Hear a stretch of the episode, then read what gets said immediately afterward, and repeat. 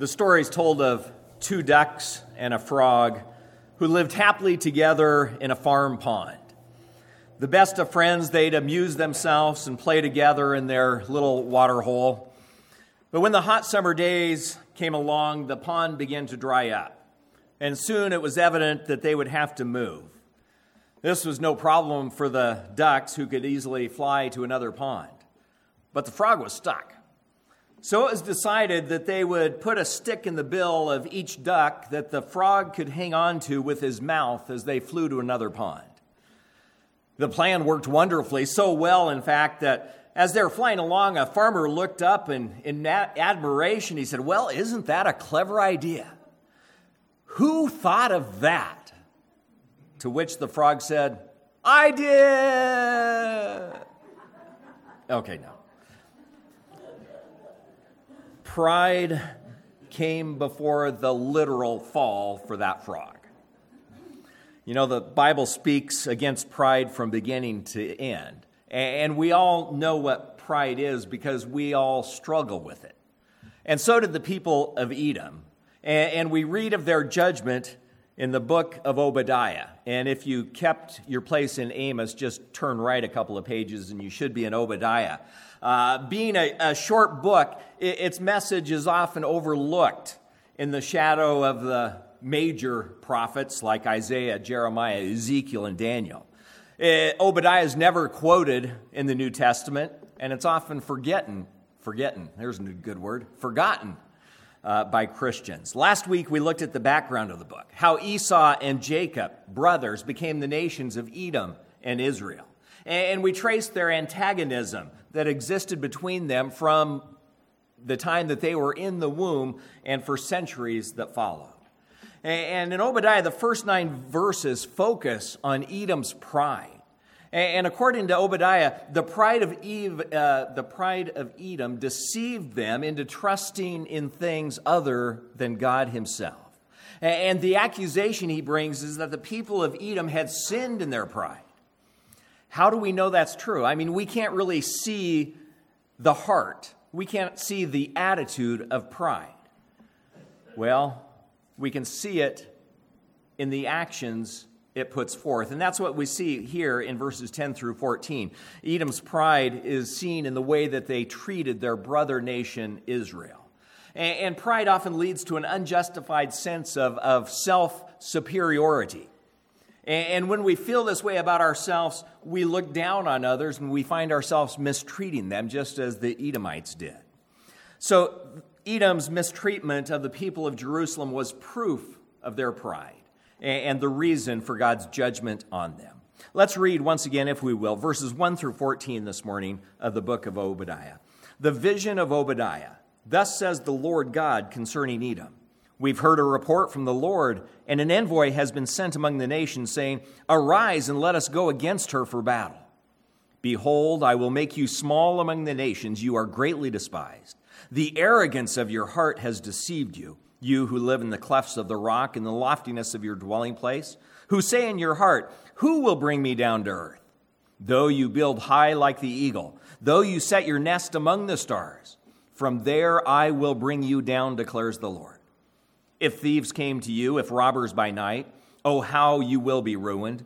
Would they not steal only until they had enough? If grape gatherers came to you, would they not leave some gleanings? Oh, how Esau will be ransacked and his hidden treasures searched out. All the men allied with you will send you forth to the border, and the men at peace with you will deceive you and overpower you. They who eat your bread will set an ambush for you. There is no understanding in him. Will I not on that day, declares the Lord, destroy wise men from Edom and understanding from the mountain of Esau? Then your mighty men will be dismayed, O Teman, so that everyone may be cut off from the mountain of Esau by slaughter. Because of violence to your brother Jacob, you will be covered with shame, and you will be cut off forever. On the day that you stood aloof, on the day that strangers carried off his wealth and foreigners entered his gate and cast lots for Jerusalem, you too were as one of them. Do not gloat over your brother's day, the day of his misfortune. And do not rejoice over the sons of Judah in the day of their destruction. Yes, do not boast in the day of their distress. Do not enter the gate of my people in the day of their disaster. Yes, you. Do not gloat over their calamity in the day of their disaster, and do not loot their wealth in the day of their disaster. Do not stand at the fork of the road to cut down their fugitives, and do not imprison their survivors in the day of their distress. Let's pray together. Father, we thank you once again for your word. We thank you that uh, even obscure books like Obadiah are your words to us, and they have meaning to us today. So, Father, we pray that as we look at this, uh, we would hear from you and hear what you want us to hear. And Father, that you might be honored and glorified in the way that we react and respond to your word this morning. We ask these things in your name. Amen. You know, some of you still read the newspaper, right? Newspapers still do exist. Well, John Wesley is said to have remarked that he read the newspaper to see how God was governing his world. And that's a biblical way of looking at events, world events in the news. God rules over kingdoms and nations, does he not? I mean, we read in the book of Daniel, all the inhabitants of the earth are accounted as nothing. He, God, does according to his will in the host of heaven and among the inhabitants of earth, and no one can ward off his hand or say to him, What have you done? God rules over the nations and over the kingdoms. This does not mean that God is to blame for the foolish or wicked decisions of de- and deeds of, of uh, nations or governments or people. No. But it does mean he is on his throne and he's working out his perfect will in ways we often don't understand. But, but knowing that God reigns over all things should encourage each of us as we look at world events, as we grieve over the evil people and evil nations that, that populate this world we know that God has a purpose and a reason, and He's at work. And so the sovereignty of God is not an excuse for us to be indifferent to the evil in the world, nor is it an encouragement to us to do nothing, saying, uh, God's got it under control, I'll just do whatever I please. No. Yes, God's ways are hidden, they're mysterious, and we sometimes wonder why He permits certain things to happen. But we still must always pray, Your will be done and be available to obey him however he calls us.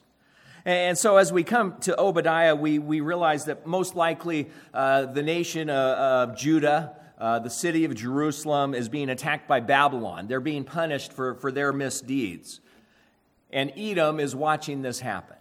Okay? So, so we see the charge against them in verses 1 and 2, where it says, The vision of Obadiah. Thus says the Lord God concerning Edom. We have heard a report from the Lord. Uh, an envoy has been sent among the nations, saying, Arise and let us go against her, Edom, for battle. Behold, I will make you small among the nations. You are greatly despised. That's what God says. Thus says the Lord God, is a common phrase throughout the prophets. It's a claim that the message did not originate in the prophet's own imagination, no, but in the very mind of God Himself. And God is addressed here as Adonai Yahweh. And Adonai meaning master, Lord, owner. And in this context, it emphasizes God's sovereign ownership of the world and all of history. Whereas the word Yahweh speaks of his eternal existence, his presence, his relationship, covenant relationship with Israel. And oftentimes in our scriptures, Yahweh is translated Lord. And so English translations of this would usually be, Thus says the Lord, Lord, Adonai, Lord. But here, Lord God. Obadiah receives a news bulletin from the Lord God. And this news bulletin is telling him that God is bringing nations against the nation of Edom to judge them. And in verse 3, we're told that Edom's arrogance, their pride, is the main vice that has led them astray. The arrogance of your heart has deceived you. Ever been dece- deceived by your own pride, your own arrogance? You know, oftentimes our pride makes us think things about ourselves and think things about other people that are not true, right? And, and the Edomites were not the last people to be deceived by their pride. And it's interesting, the, the word for arrogance here in verse 3 comes from a verb meaning to boil up. And it's the picture of pride as water that is boiling under pressure. And likewise, the proud person is like that bubble coming up that thrusts itself out of the water and yet is what? Hollow inside. It's the same word that occurs three times in the account of Esau, the father of the Edomites, when he squandered his birthright and sold it for a bowl of porridge. So, I guess what is arrogance? What is pride? And we could probably all define it in, in somewhat similar ways, but I like this definition it's the attitude of life that declares its ability to live without God. That is pride. And that's what the Edomites were doing. It's very possible for us as Christians to fall into this very same sin of pride, to live as if there is no God. I mean, all you have to do is, you know, dismiss God from our thinking, slip into the habit of neglecting our Bibles, failing to be alone with God in prayer, making decisions and living life without giving God and His will a single thought. That is living a life of pride and arrogance. And that's what the Edomites were doing. Uh, they were proud of many things, and uh, Obadiah gives us a list here. They're proud of their security in verses 3 and 4. Uh, you, will, uh, you who live in the clefts of the rock, and the loftiness of your dwelling place, who say in your heart, Who will bring me down to earth? Though you build high like the eagle, though you set your uh, nest among the stars, from there I will bring you down, declares the Lord. Uh, Edom felt very secure and boasted in their natural defenses. Since the land of Edom was uh, very rocky, very hilly, uh, the majority of their cities were built high up on the rocks where eagles nest, you know. And, and any soldiers coming into the area were sitting ducks because they had to come through narrow canyons to approach these places. Uh, the chief city of Edom was known as Sela, meaning rock, and it could be what is known today as Petra, which also means rock. But you've seen pictures of Petra. Some of you have been there. Nestled in the rocks. The only way to get into it is by a very winding canyon, about a mile long, never very wide at all. And because of this type of configuration, it was possible for just a dozen or so men to hold off an entire army because they had to come through single file. It was one of the most secure places in the world. And, and after the Edomites passing and the other people moved in, it became a bank for the Babylon, Assyria. They stored their money there because it was so secure. But Edom took pride in their security. They said, What? Who will bring me down to earth? Sounds kind of like Lucifer in Isaiah 14, doesn't it? Same type attitude. And God answers Edom here in verse 4. They ask, Who will bring me down? And God says, I will bring you down. They might have been humanly secure, but they were not divinely secure. And God was going to burst their bubble of pride. They were also proud of their wealth. Verse 5 If thieves come to you, if robbers by night, oh, how you will be ruined. Would they not steal only until they had enough? If grape gatherers come to you, would they not leave some gleanings? The, Edom had some fertile ground, but their, their main resource uh, mode of income, as I mentioned last week, was some copper industry, but mostly from trade, going through, t- charging tolls on that. Anyone who wanted to trade in Egypt from Europe had to go through Edom, and likewise the reverse. So they were able to control and tax all the commerce that came through. You know, what, what do people say about business today? Location, location, location, right? Edom had a great location. The world traveled through them. And so he says in verse 6 Oh, how Esau will be ransacked his hidden treasures searched out. And so in verse 5 and 6 there, the message is that when Edom is attacked, he's going to send robbers, he's going to send grape gatherers against them, and they're going to take everything. You know, most of the time, any of you ever been robbed? It's never a good feeling. But they only take select stuff, right? You know, most of the stuff I have, they don't want. But God says, Edom, when you're attacked, it's not going to be like robbers. It's not going to be like grape gatherers where they leave some stuff. No, you're going to be, it's going to be wiped out completely. Everything's going to be taken. Nothing is going to be left. And so Obadiah is, is preaching judgment coming upon Edom is going to be far worse than what happens when robbers come and steal because they don't take everything. The judgment coming against Edom is going to be far more complete.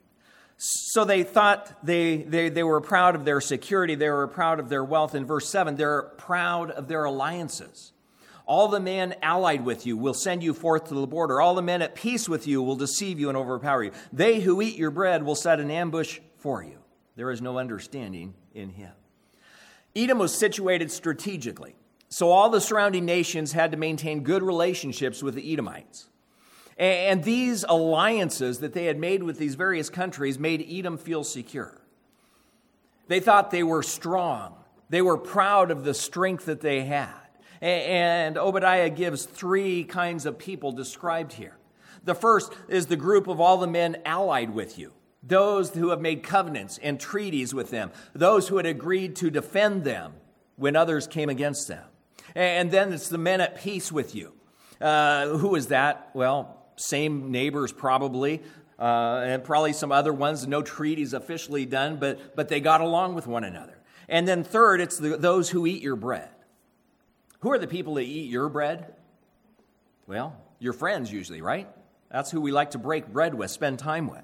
And so here in verse 7, it's intentionally talking about those who were allies, those who were neighbors, those who were friends. And guess what? God says through Obadiah all of them are going to turn on Edom. All of them. Edom wasn't only self deceived, but her trusted allies would also deceive her. They would do what is despicable and break a covenant with a partner. And so Edom's allies, their neighbors, their friends, would prove to be the worst of enemies. They'd fail to assist her in her hour of need. And this disloyalty would completely surprise and ambush the Edomites. Next, we see in verse 8, they're proud of their wisdom. Will I not on that day, declares the Lord, destroy wise men from Edom and understanding from the mountain of Esau? When Job had his trials, one of his friends that came to comfort him was Eliphaz the Temanite.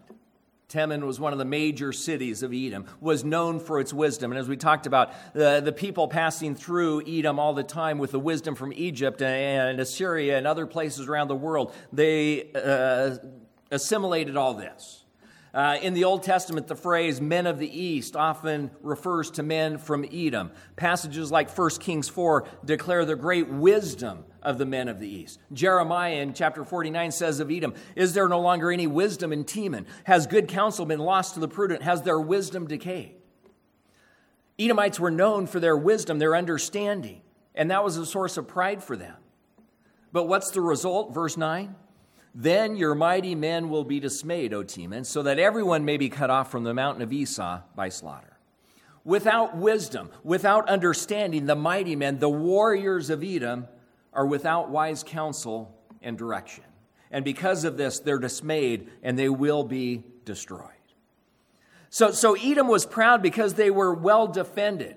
They were proud because they were, were wealthy and smart and had powerful friends and wisdom. How many people today, how many nations today that you know of are still filled with pride for some of these very same reasons? Ask yourself, am I filled with pride for some of these reasons? When a nation becomes too proud, it's brought down like Edom was. And so are individual people, right? If we let pride rule in our lives. C.S. Lewis, in his classic work, Mere Christianity, writes this about pride. There is one vice of which no man in the world is free, which everyone in the world loathes when they see it in someone else, and of which hardly any people except Christians ever imagine that they are guilty themselves.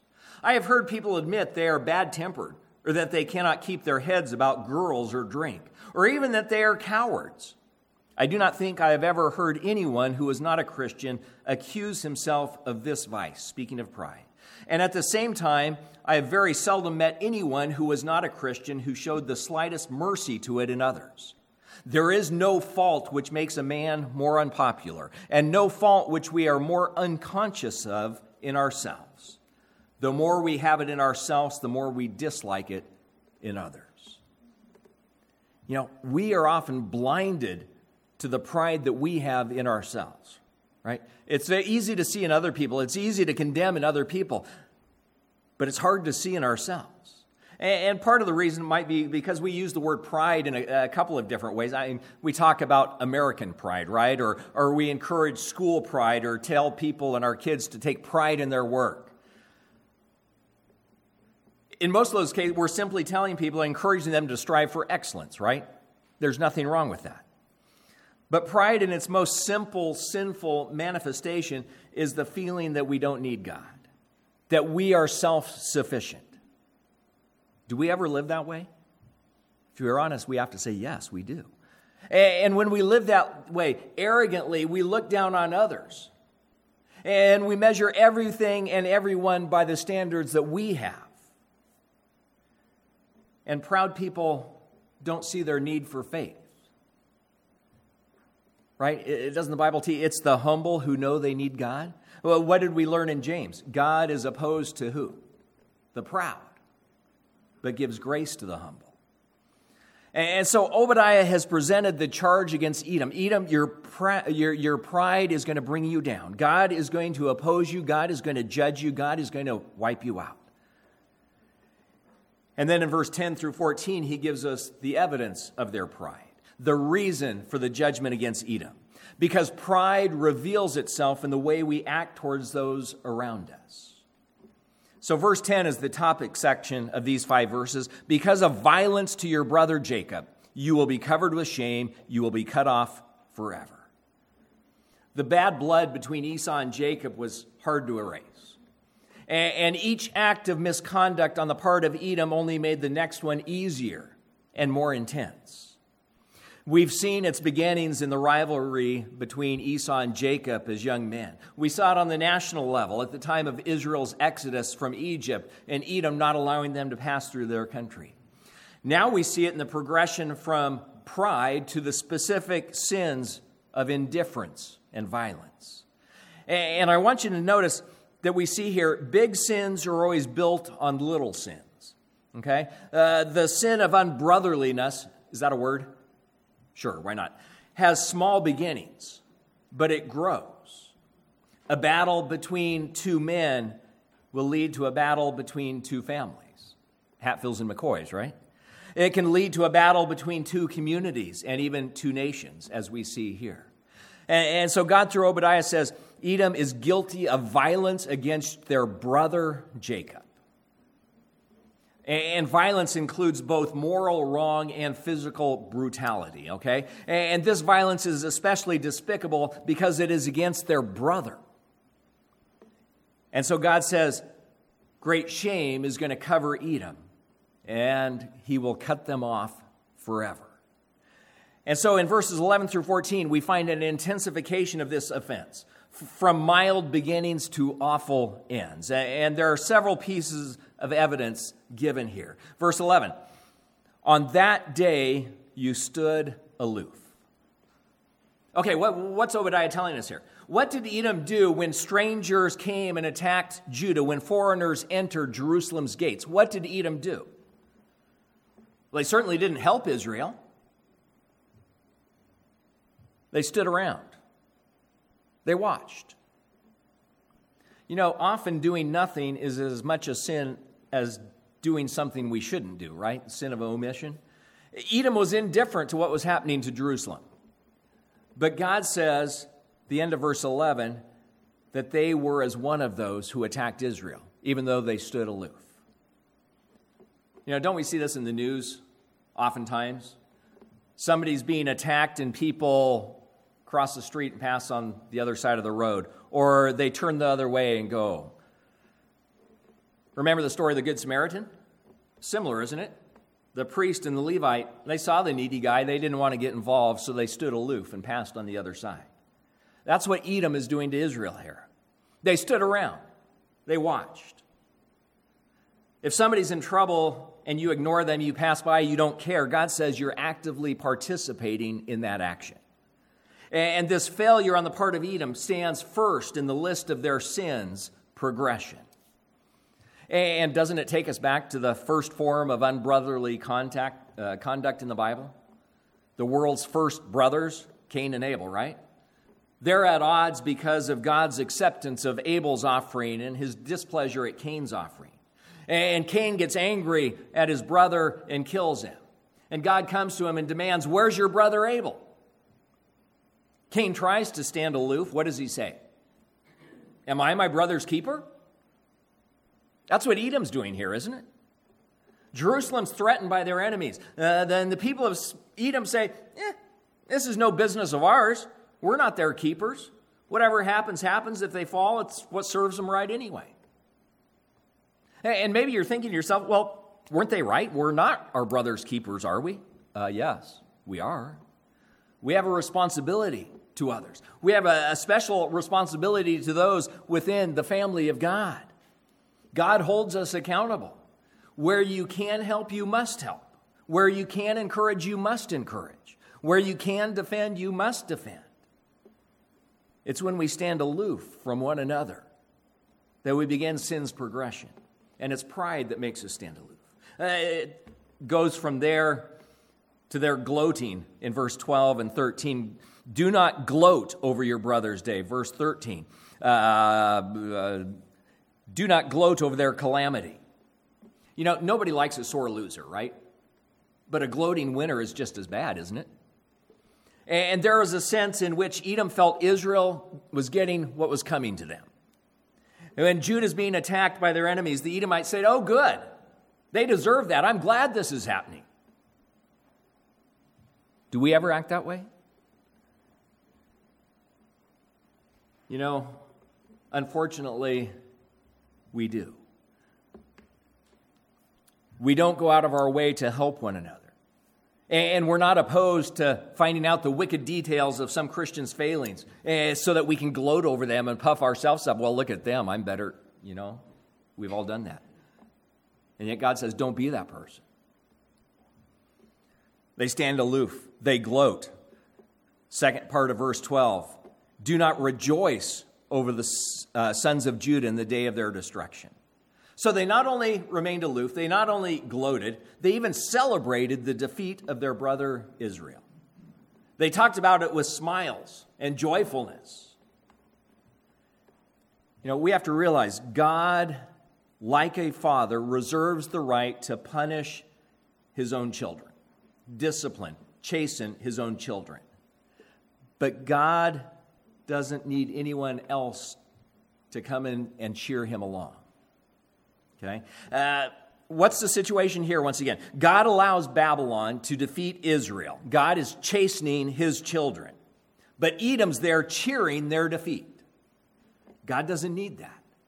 The fact that they were rejoicing in Israel's downfall is a reason God is using as his indictment against them that he's going to do away with them. And this kind of progression is easy to understand. Because when there's hostility between brothers, nations, or churches, and one sees the other in misfortune, the natural thing, the unchristian thing, is to be happy about that. What does Proverbs tell us? Do not rejoice when your enemy falls. It's easy to rejoice when an enemy falls, isn't it? But God says, Do not rejoice when your enemy falls, and do not let your heart be glad when he stumbles. That's your enemy, let alone your brother. You know, as Christians who are being transformed, we're not to act that way. We're not to rejoice and gloat and stand aloof from one another. Neither are we to boast as the people of Edom did. End of verse 12. Yes, do not boast in their day of distress. Boast is literally don't make your mouth great. I like that. Don't have a big mouth, in essence. Don't boast. You know, boasting and gloating grows from pride, doesn't it? Uh, they're closely related to rejoicing over another's misfortune. And why is it that we rejoice when we see an enemy suffering? It's because we consider ourselves better and they're getting what they deserve, right? If we saw ourselves on the same level as others, we'd mourn with them. We'd turn to God in humble thanksgiving that we've been spared that calamity even though our sins are just as many as theirs. So, up to this point, all the steps in Edom's growth of unbrotherliness have been attitudes or at least actions of a negative sort. They stood aloof in the day of Jerusalem's trouble. This led them to look down on their brothers, to rejoice in their misfortune, and ultimately to boast that they were stronger, they were wiser, they were superior to them. But this sin can't be confined to attitudes. Because what we think inevitably results in actions, and that's exactly what we see here with Edom. In verse 13, what do they do? God says, Do not enter the gate of my people in the day of their disaster. Yes, you do not gloat over their calamity in the day of their disaster. Do not loot their wealth in the day of their disaster. Edom is no longer aloof. They have now entered the city and they're looting Israel on the day of their disaster. So, so apparently, Babylon has attacked and left Judah in a defenseless position. The Edomites see this, they watch this, they rejoice and boast in it, and then they come and use that opportunity to steal whatever they could. Do we still see this kind of action today? think of any time there's a natural disaster or a riot. What? The National Guard has to be brought in because looting is going on everywhere. That's the picture of Edom here. Judah's been attacked, and Edom takes advantage of that and steals from them. But it doesn't end there. He goes on in verse 14 Do not stand at the fork of the road to cut down their fugitives. Do not imprison their survivors in the day of their distress. Do you see the progression? Jews are trying to escape. Babylon's attacking. They're trying to escape, and the Edomites prevent them from doing so. They wanted them to suffer, so they're actually catching the Jews who were escaping. They're rounding them up, they're delivering them back into the hands of the enemy. It's the ultimate growth of their sin. And it sounds terrible, and it is terrible. But aren't we sometimes guilty of the same thing? No, not in the literal sense, but in serving the cause of Satan through our treatment of one another. I mean, our duty is to not stand aloof, not make fun of, not look down on, not actively harm, but to build up and restore one another as we fall into sin. Edom treated God's people terribly when distress and calamity came upon them. Yes, that distress, that calamity was God given. Yes. But because of Edom's response to all of this, God's judgment was going to come upon them as well. Uh, so, first, they did nothing, they just stood aloof. Then they gloated over Israel's misfortune. They rejoiced in their distress and their calamity. They boasted about it. And then they took advantage of their vulnerable state. They joined in the violence against God's people. Are we guilty of the same when we see others in distress or calamity? I mean, if so, God says it's sin and he will deal with it. But step by step, Obadiah has shown us sin's progression, sin's development. And with unavoidable logic, he's demonstrated the causes of the perpetual hatred with which Ezekiel was later to charge the country with.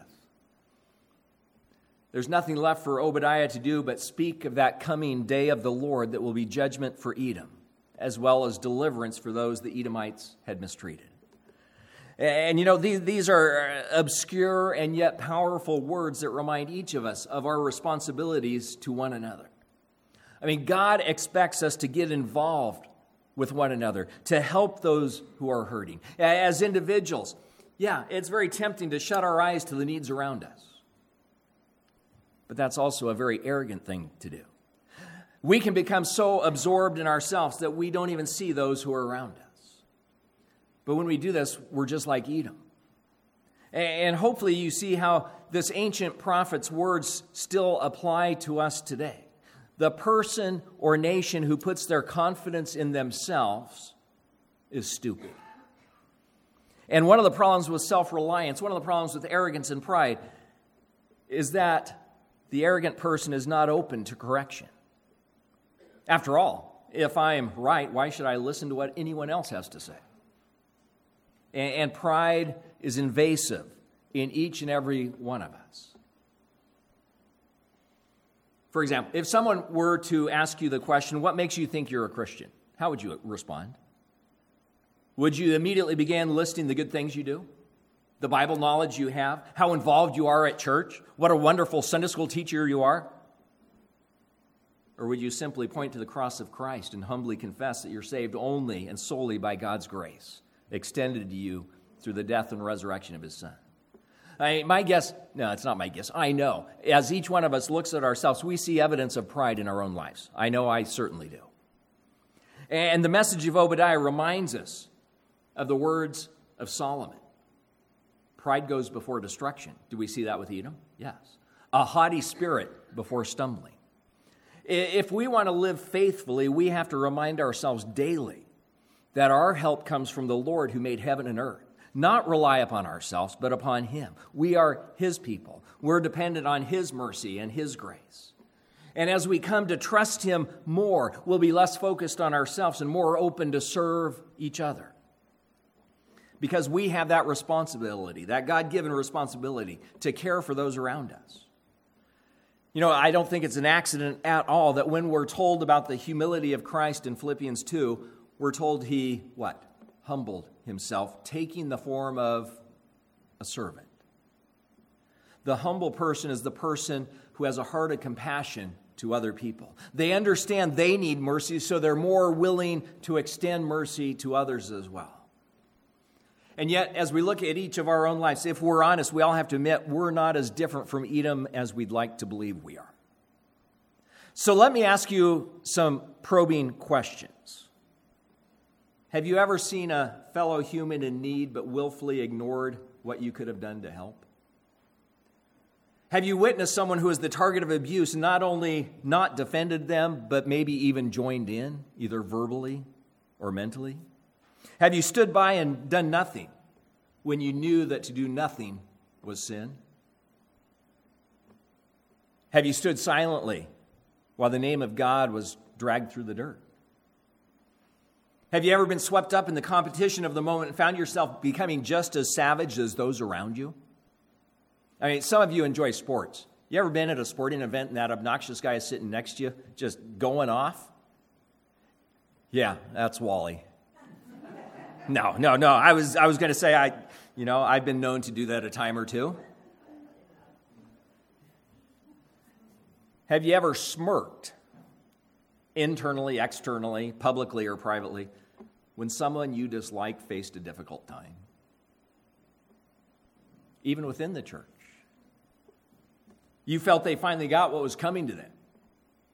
And instead of feeling sorrow, you rejoice in it. Or, or maybe even a friend who, who seems to have everything together runs into a hard time, and instead of extending a helping hand, you think to yourself, well, now they know what life is like for the rest of us.